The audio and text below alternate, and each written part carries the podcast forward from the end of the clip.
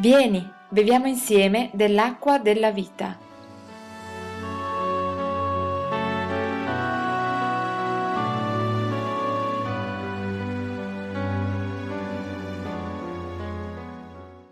Vogliamo leggere nel Vangelo di Luca, dal capitolo 19, dal primo verso. E Gesù, essendo entrato in Gerico, attraversava la città. Ed ecco un uomo chiamato per nome Zaccheo, il quale era capo dei pubblicani ed era ricco. Cercava di vedere chi era Gesù, ma non poteva a motivo della folla, perché era piccolo di statura allora corse innanzi e montò sopra un sicomoro per vederlo, perché egli aveva da passare per quella via. E come Gesù fu giunto in quel luogo, alzati gli occhi gli disse, Zaccheo, scendi presto, perché oggi debbo albergare in casa tua. Ed egli si affrettò a scendere e l'accolse con allegrezza. E veduto ciò tutti mormoravano dicendo è andato ad albergare da un peccatore. Ma Zaccheo, presentatosi al Signore, gli disse, ecco Signore, la metà dei miei beni la do ai poveri e se ho frodato qualcuno di qualcosa gli rendo il quadruplo. E Gesù gli disse, oggi la salvezza è entrata in questa casa, poiché anche questo è figlio di Abramo, poiché il figliuolo dell'uomo è venuto per cercare e salvare ciò che era perito. Qui vediamo Gesù all'opera, vediamo Gesù muoversi, vediamo come la gente va a Gesù e per noi è un motivo di grande ispirazione. Gesù, come dice questo passo, è venuto per salvare e per guadagnare quelli che erano periti. È una grande responsabilità. Bisogna, quando noi leggiamo la scrittura, avere chiaro questo concetto, è una questione di vita o di morte. Non è un lezzo quello di leggere la Bibbia, non è un piacere poetico quello di conoscere tutti i versetti della Bibbia, ma noi quando ci accostiamo alla scrittura ci rendiamo conto che è una questione di vita o di morte. Ora qui c'è un incontro, uno dei tanti incontri che ha Gesù con la gente. Gesù c'è scritto qui che sta andando a Gerico e questa, um, questo pensiero lo voglio intitolare in questa maniera, Zaccheo, non solo vedere e conoscere Gesù, ma c'è qualcosa di più. Vediamo che Gesù sta entrando in questa città e c'è una grande folla intorno a lui. E c'è questo uomo che vogliamo conoscere più da vicino, che è interessato a Gesù. Ora, poco prima, quando Gesù stava per andare a Gerico da Gerusalemme, stava scendendo a Gerico. Questa storia è un po' una storia di sale e scendi, lo vedrete in questa maniera, perché da Gerusalemme, che era in alto, in, quasi in montagna, a Gerico c'erano mille metri di dislivello. Quindi Gesù stava scendendo da Gerusalemme a Gerico e incontrò, come dice il passo prima, un cieco per strada e lo guarì. Ora questo fatto era così, eh, aveva avuto una grande eco fino a giungere nella città prima di Gesù. E quindi Gesù sta per entrare in questa città e c'è la storia di questo uomo che cerca di vedere Gesù. Però prima vogliamo eh, vedere il contesto di questa situazione. Questo fatto che accade, che noi abbiamo letto, accade una settimana prima della crocifissione di Gesù. Ora voi sapete quante volte nei Vangeli Gesù ha anticipato ai suoi discepoli che avrebbe subito quella fine, che era venuto per essere immolato come l'agnello di Dio che toglie il peccato del mondo. Per cui la fine che Gesù avrebbe fatto era conosciuta soprattutto a Gesù. Una settimana, una settimana prima della sua morte, Ecco, ciò mi ha fatto molto riflettere. Quando noi abbiamo una scadenza, quando manca del tempo per qualche evento importante, finché un mese, due mesi, un anno, sapete, diciamo c'è tempo, ma quando manca una settimana, non so, la settimana a partire per qualche viaggio importante, Oppure manca una settimana che finiscono le ferie. Quando manca una settimana, mancano pochi giorni. Quando manca una settimana, la nostra mente è concentrata in quello che accadrà fra una settimana. Se fra una settimana io mi sposo, per dire, immaginate come sarò concentrato in quell'evento e una settimana sarà un soffio. Se fra una settimana io mi devo operare di un'operazione importante, quei sette giorni sono veramente pochi. La mia mente è concentrata in quello che mi avverrà. Ora mancava una settimana alla morte di Gesù e Gesù lo sapeva. E Gesù dove era? Andava da Gerusalemme a Gerico, aveva guarito un cieco e stava per incontrare Zaccheo. Gesù è un uomo meraviglioso non pensa a ciò che deve affrontare, pensa al bene di coloro che gli stanno davanti. E qui si trattava di salvare ancora una persona, solo Zaccheo. Tant'è che tutta la folla cominciò a mormorare quando andò a casa di Zaccheo. Alla fine io sono venuto per salvare ciò che era perduto. E il Signore si muove in questa maniera meravigliosa. Ora abbiamo detto Gesù scende a Gerico, la sua fama lo precede, e incontra, incontrerà questo uomo Zaccheo. Sono sicuro che noi conosciamo questa storia, molti da bambini fino dalla scuola domenicale, ma è bene considerare alcuni aspetti di questo uomo. Cerchiamo di capire chi era questo uomo. Questo uomo era un pubblicano, era un esattore delle tasse, era un uomo ricco, un esattore delle tasse per conto dei romani, era odiato dagli ebrei. Se faceva il suo mestiere con diligenza non poteva diventare ricco. Se diventava ricco era perché era molto astuto e prendeva al di là di ciò che poi rendeva ai romani, tratteneva per sé molto di quello che prendeva come tasse. Per cui cerchiamo di inquadrare chi è questo. È un uomo capace, un uomo, un uomo intraprendente, è un uomo ambizioso, è un uomo che sa come muoversi, è un uomo che non è tenero, Conosce le persone, le persone lo conoscono e lo evitano, perché è un uomo che non è da avere nell'elenco dei nostri amici. Questo uomo era capo, c'è scritto qui, lo vediamo dalla descrizione, era capo dei pubblicani, cioè non solo era un pubblicano che già erano odiati, ma era uno dei capi, cioè esercitava il potere su quelli che erano odiati dal popolo. Immaginate, come diciamo noi oggi, che pelo sullo stomaco deve avere quest'uomo, per avere a che fare con questo tipo di gente. Era un esattore di tasse per un impero conquistatore, era capo di coloro che facevano piangere gli israeliti quando riscuotevano le tasse. Questo era Zaccheo. Noi ci viene sempre davanti il fatto che insomma era basso, piccolino, quasi come se fosse un, un ometto. Era un uomo di quelli eh, tosti, diremmo noi oggi. Era uno che esercitava il potere sugli altri, sapeva come muoversi, sapeva comandare, perché era capo. Ed era ricco. Ora, il fatto di essere ricco eh, ci accende un pensiero in noi. Molte volte negli incontri che Gesù aveva con le persone, incontrava persone bisognose, o malati, o zoppi, o ciechi, o lebrosi, perso- o poveri, persone che avevano bisogno. Questa persona era ricca, non aveva bisogno di nulla sotto il piano naturale. Aveva una bella casa sicuramente perché aveva tanti soldi, era ricco e non aveva bisogno. Non schematizziamo il fatto che la fede in Gesù è soltanto per i disperati di questa terra. Tutti hanno bisogno di Gesù, i poveri, i ricchi, i grandi, i piccoli, tutti hanno bisogno di Gesù. E questo è l'esempio lampante, una persona che poteva infischiarsene di chi era Gesù, perché lui aveva la sua vita, era autosufficiente, era un uomo ricco, era un uomo non bisognoso. Però qui dice anche dal Vangelo che era un uomo piccolo, basso di statura. E eh, poi vediamo che cosa fa per vedere Gesù.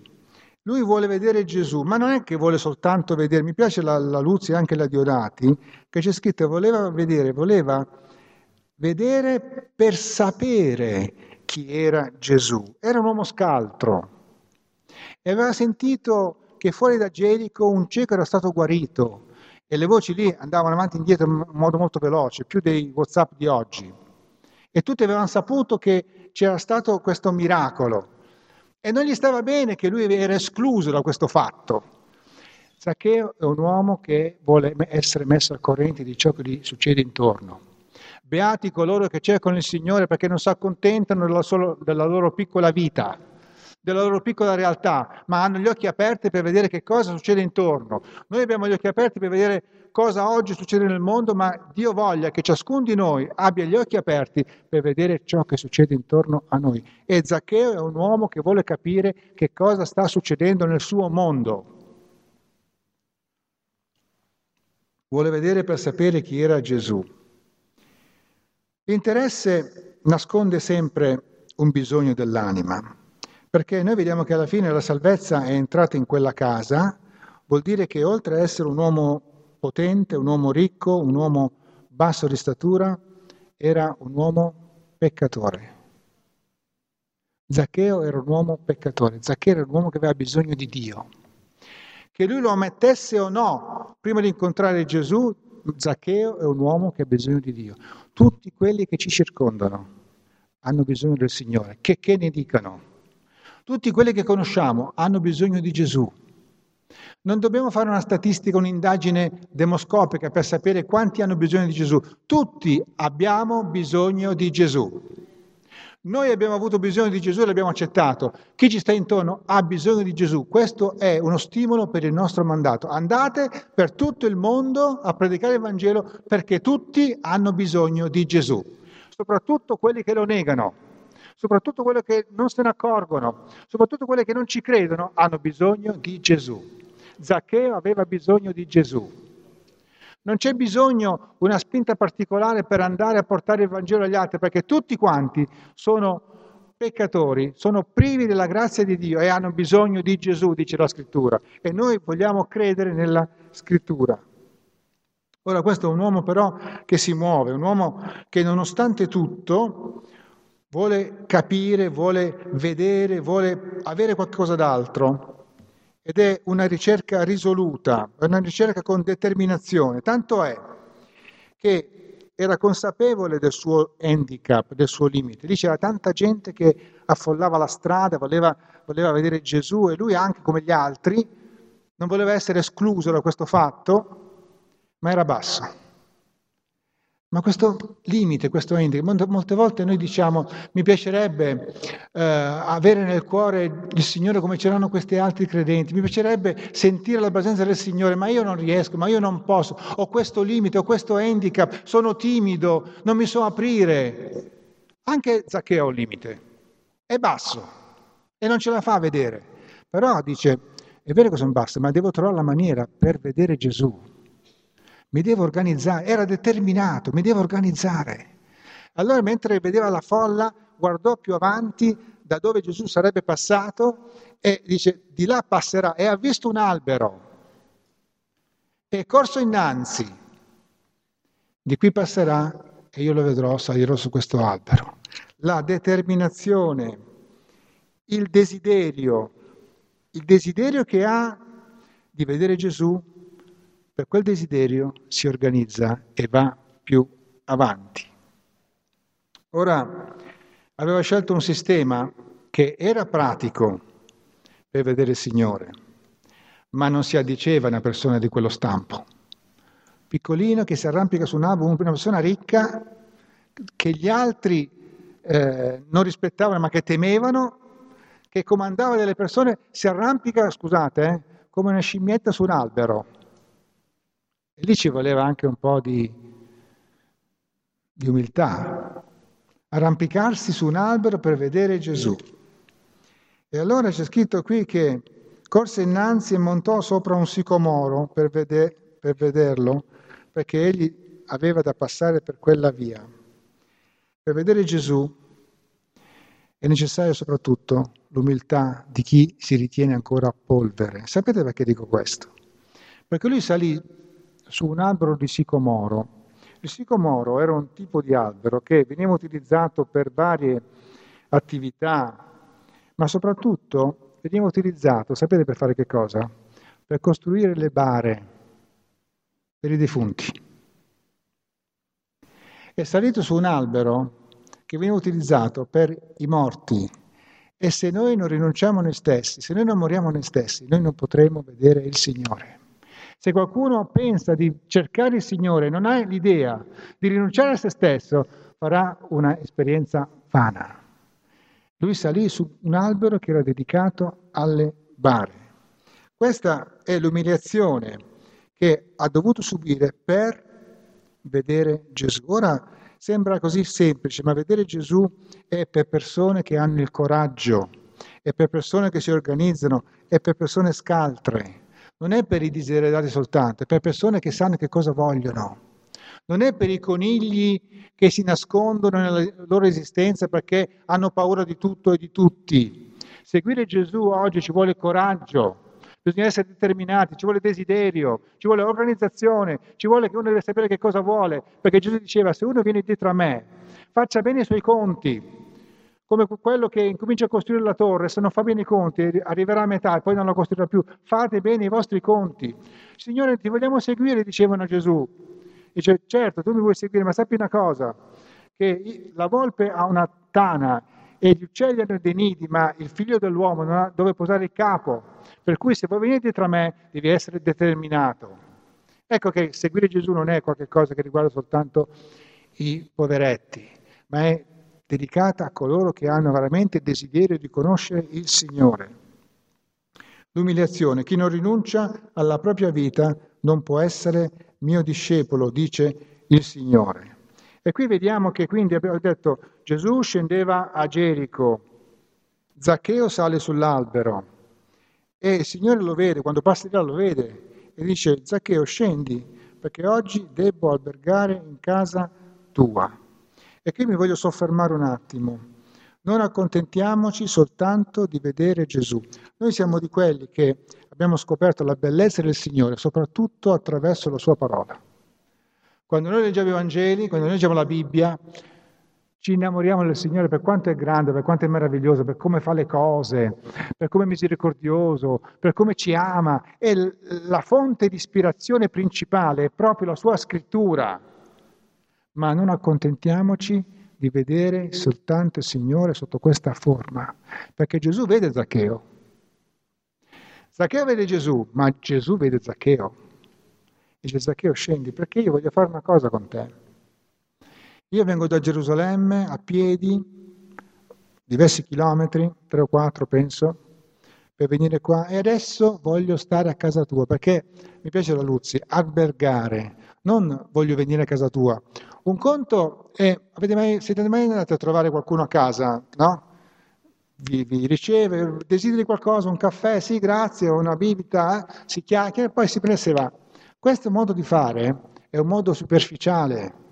Altra cosa è andare in una casa, entrare e dire io albergo qui perché mangerò con te, dormirò con te, starò con te, mi laverò in questa casa e poi me ne andrò. È diverso. Ospitare una persona per uno, due, tre giorni non è come offrirgli un caffè. E Gesù dice, io verrò ad albergare con te. Non solo, non accontentiamoci solo di vedere Gesù, di stringergli la mano, ma facciamo in maniera che possiamo albergare, possiamo ospitarlo nella nostra casa, perché lui vuole entrare in questa casa, vuole entrare nel suo tempio, perché lo Spirito Santo vuole entrare nel tempio che Dio ha creato nei suoi figliuoli. E quindi Gesù conosce Zaccheo. Voglio leggere un passo in ebrei per documentare questo fatto. C'è scritto, e non v'è creatura alcuna che sia occulta davanti a lui, ma tutte le cose sono nude e scoperte dinanzi agli occhi di colui al quale abbiamo da rendere ragione. Non c'è creatura che sia occulta davanti al Signore. E Signore Gesù sapeva che lì lo aspettava Zaccheo. E Signore Gesù conosce noi quando noi lo aspettiamo. E soprattutto vede noi quando noi lo cerchiamo. E quando lo cerchiamo, lui ci dice, io voglio venire a stare con te. Non ci accontentiamo di vederci a vicenda. Zaccheo vedeva Gesù finalmente dall'albero e Gesù vedeva Zaccheo. Io voglio venire a casa tua. Dobbiamo dire questa sera, Signore, io voglio stare con te, non mi voglio accontentare di una eh, religiosità superficiale, io voglio stare con te, io voglio sentire, voglio mangiare con te, voglio dormire con te, voglio che tu abiti in casa mia, così tu magari vedrai tutti i miei difetti, il disordine di casa mia, ma non mi interessa, l'importante è che tu stai con me, io voglio albergare con te. Quando noi siamo così determinati, Signore viene.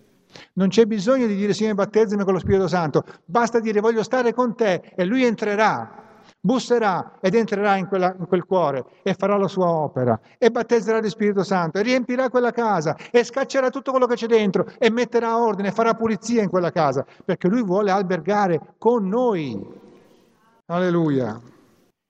Abitare, albergare con Gesù è un, un, rapporto personale, è un rapporto coinvolgente, non è un rapporto così superficiale, ci coinvolge spirito, anima e corpo, è un rapporto continuativo, cioè non solo oggi, ma domani, dopodomani, finché lui tornerà, ed è un rapporto impegnativo. Ci sono diversi stadi. Gesù diceva venite a me, voi tutti che siete travagliati, venite a me. Questo è il primo stadio. Il Signore chiama, Zaccheo, vieni, venite a me.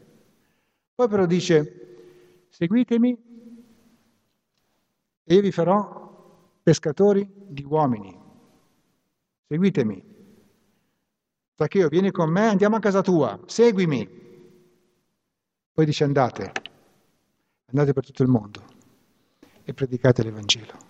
Soltanto chi ha albergato con Gesù, che è stato con Gesù, che ha conosciuto Gesù personalmente e intimamente, può andare a dire agli altri quanto è bello il Signore quanto è meraviglioso conoscere la sua parola, quanto è edificante stare con Lui, quanto è importante la salvezza della nostra anima, quanto significa non essere perduti per l'eternità. Signore, voglio stare con te perché voglio trovare la forza per dire agli altri ciò che tu sei per me. Ora, questa esperienza è un'esperienza per Zaccheo incredibile, è un'esperienza di crescita. Lui parte con la curiosità, con un bisogno e si trova Gesù in casa. Certe volte, quando il Signore opera, noi non ci rendiamo neanche conto come accade. Dopo, riflettendo, diciamo, ma guarda un po' il Signore come ha operato nella mia vita, già fin da quando io non lo conoscevo. Qualcuno dice, da quando io ancora ero nel grembo di mia madre. Il Signore già ci conosceva, ci guardava, non eravamo occulti alla sua vista e, e ha operato in questa maniera. Ma l'esperienza, dicevo, diventa molto impegnativa. Ora, se la nostra vita non riceve beneficio o non viene trasformata, a che serve conoscere Cristo? Se io non ho benefici dallo stare con Cristo e la gente non se ne accorge, che cosa serve? Seguire Cristo. Se la mia vita non è trasformata, a che cosa serve? Seguire Cristo. Qui Zaccheo è un esempio lampante. Ha Gesù in casa e Gesù non gli dice guarda che tu sei un birichino, tu hai, hai frodato, tu ti devi mettere a posto perché sai com'è, già mi criticano che sono venuto a casa tua, scusate se paragrafo, eh, non c'è scritto questa cosa qui, già mi criticano che sono venuto a casa tua, se adesso tu non fai un gesto di buona volontà, io come faccio a spiegare che sono venuto a casa tua?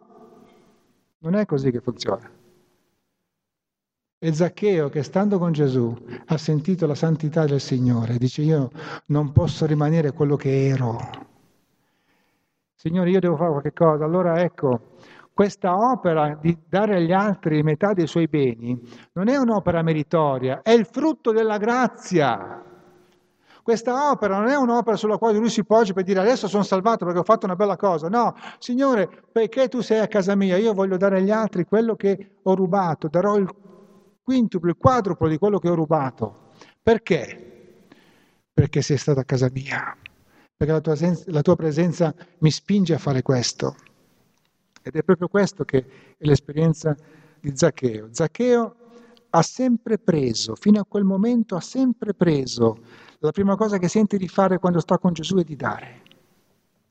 Miglior cosa è il dare, che dice io sono abituato a prendere, a prendere, a prendere, sono ricco, mi sono arricchito sulle spalle degli altri, ma ora che conosco Gesù, la cosa più bella dare agli altri quello che Dio ha dato a me. Ed ecco che l'egoismo viene cancellato. Ora è pronto a dare. Ora i discepoli di Gesù dopo che Gesù è asceso al cielo, sono rimasti soli, però non sono rimasti completamente soli. Hanno avuto l'indicazione da parte del Signore di rimanere ad aspettare la promessa dall'alto. Voi riceverete potenza quando lo Spirito Santo sarà su voi. Da quel momento in poi i discepoli hanno cominciato a vivere definitivamente per gli altri dopo la Pentecoste. Avevano avuto esperienze con Gesù di, per aiutare alcuni, erano stati mandati anche prima i dodici, poi i settanta, ma dopo la Pentecoste i discepoli capiscono cosa vuol dire vivere definitivamente per Lui, per dare agli altri. E questo è un punto capitale. Quando il Signore riempie col suo spirito, riempie per dare. Non riempie per fare un deposito e basta, riempie perché questa coppa trabocchi e quello che esce fuori è per gli altri. E alla Pentecoste il Signore ha dato il suo Santo Spirito affinché chiunque voglia adempiere il suo mandato sia potenziato per poter proclamare l'Evangelo.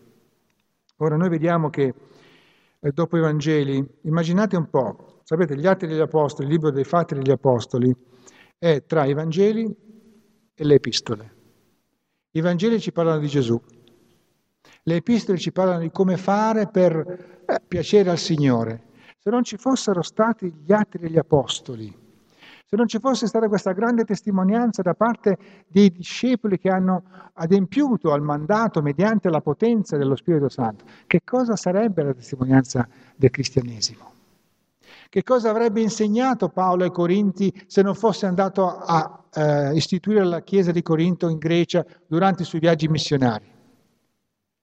Noi vediamo che ciò che Dio ha fatto dopo la Pentecoste è stato di una importanza incredibile perché ha smosso le coscienze, ha messo sottosopra il mondo e finalmente ora può insegnare alle chiese ciò che è la volontà del Signore. Zaccheo, oggi la salvezza è entrata in questa casa, poiché anche questo figlio è figlio di Abramo, perché il figliolo dell'uomo è venuto per cercare e salvare ciò che era perito. A una settimana prima della sua crocifissione, a Gesù importa ancora salvare Zaccheo e dire andate per tutto il mondo, cercate di salvare ciò che è perito.